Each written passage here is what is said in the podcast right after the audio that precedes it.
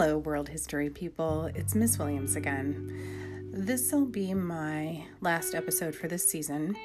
I am stopping here because of COVID 19. The AP exam will not include events after 1900, um, which is a great boon for many students. And it also means that imperialism is where we'll stop. So, I'm going to talk about two different things. I'm going to talk about an overview of the age of imperialism, and then I'm going to talk specifically about things that were happening with imperialism. So, the first thing you need to come to an understanding about is all of the buildup of money, power, and influence that countries like Britain, France, Spain, Italy, Germany, Belgium, these countries by the year 1860 have so much money and so much power that no other countries in the world can rise up to that level. And they are going to be the countries that heavily influence the times that come later. So, I last talked about the Industrial Revolution which was happening during this time. Um, there's lots of overlap between 1750 and 1900. The topic before that discussed the French Revolution. Uh, the final end to that was 1815. So the world has not changed too much since then. Before that, I was talking about the continent of Africa and the effects of the slave trade which is really where we'll need to start at. So, even though the slave trade ends in 1807, by then the continent of Africa, specifically the West Coast, has been sto- so destabilized that many countries have ceased to exist because there are no people to run them and no people left to live in them. And so you see North Africa stay partly intact um, and they're not taken too much advantage of, but they are still considered lesser people because of the color of their skin. When I talk about the age of imperialism, most of the focus is on a Eurocentric view of the world, meaning European countries, Western European countries, they've figured out how to do life and everyone should do life just like them. That's really what imperialism is about. It's also about competition between these countries as a source of national pride. You know, Germans are like, we are the best, we are the most powerful, we are the most amazing people on the planet. And the British are like, we are the best, we are the most powerful, we are the most amazing on the planet. You see where that goes. And so the competition between countries is pretty strong.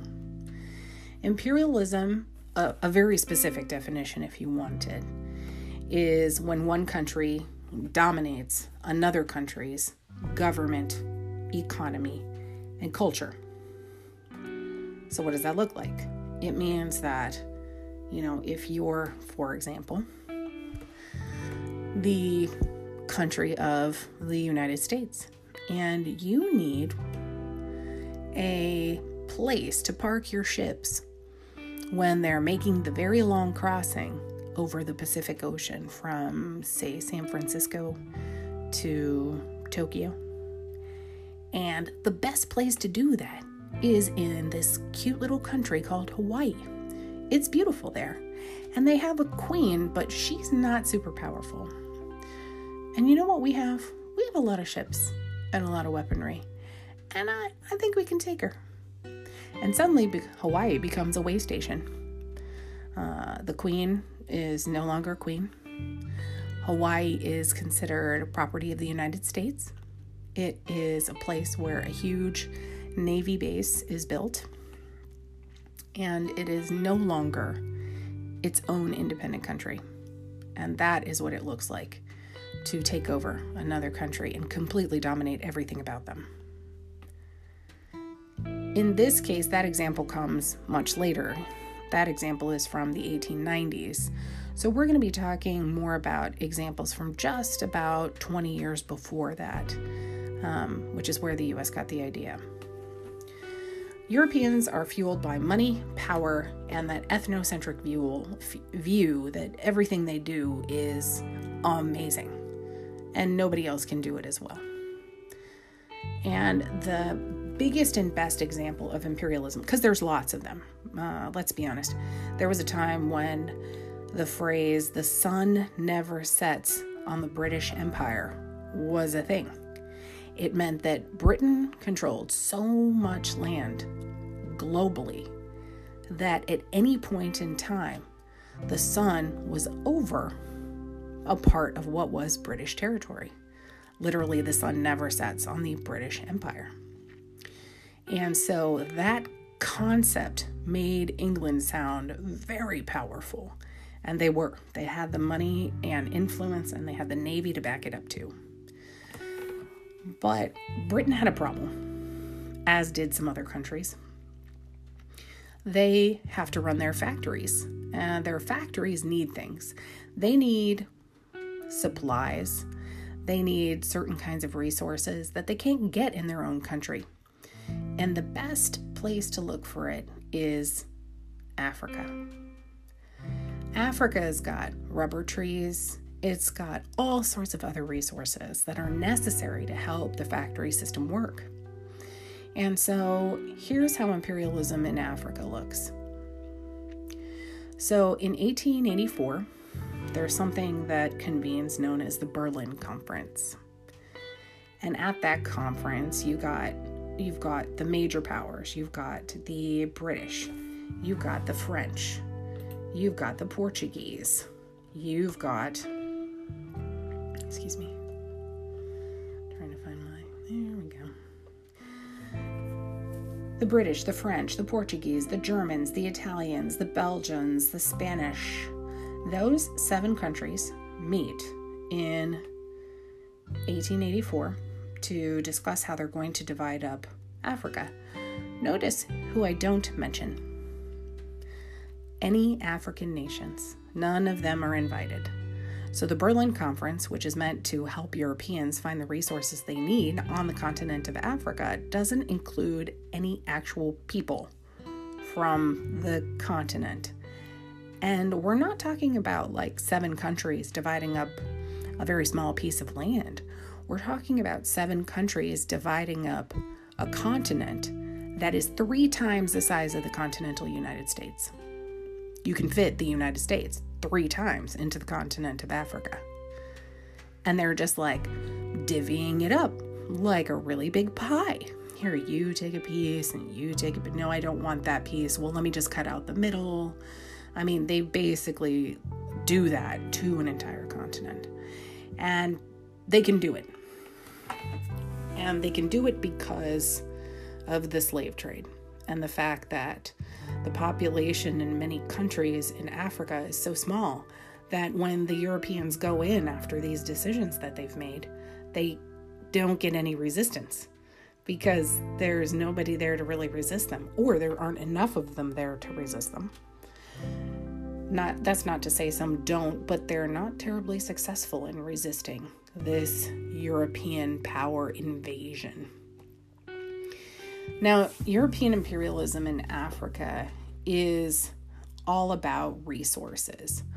What can we get out of these countries that will benefit us? And maybe while we're there, we'll help them out. Maybe. You know, we'll give them medicine and food, and it'll be fine that'll be our price for, you know, coming in and taking everything that they have and not giving them any part of our profits. And places, especially like England and Germany, are just completely obsessed with these ideas. And there's plenty of technology that helps them accomplish their goals. You know, the invention of the steam engine, um, they figure out how to get quinine out of the cinchona tree, which means that malaria is no longer the biggest worry that people have when going to Africa. You got the telegraph, which allows people to send messages over long distances and coordinate efforts. You've got a fast way of making steel so that they can build railroads quickly. You've got, of course, weapons the Maxim machine gun, which was invented in 1884, and the repeating rifle, which is invented in the 1800s. And the things they get out of Africa are absolutely worth it, in their opinion.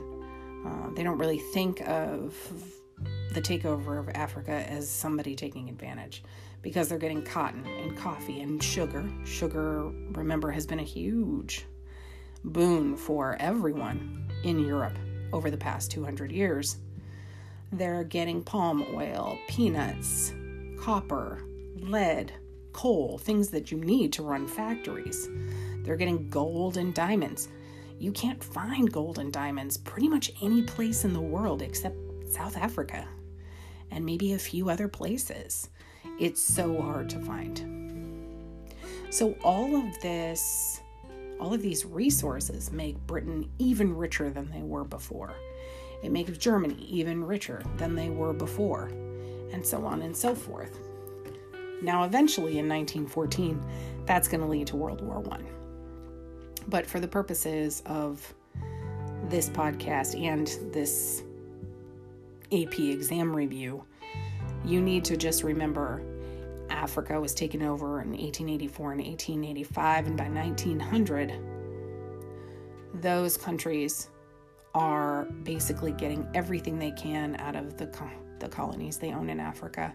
They've renamed them, um, they give them new names that are more European, and they basically change Africa again. So after destabilizing Africa with slavery, imperialism is is possible and extremely successful.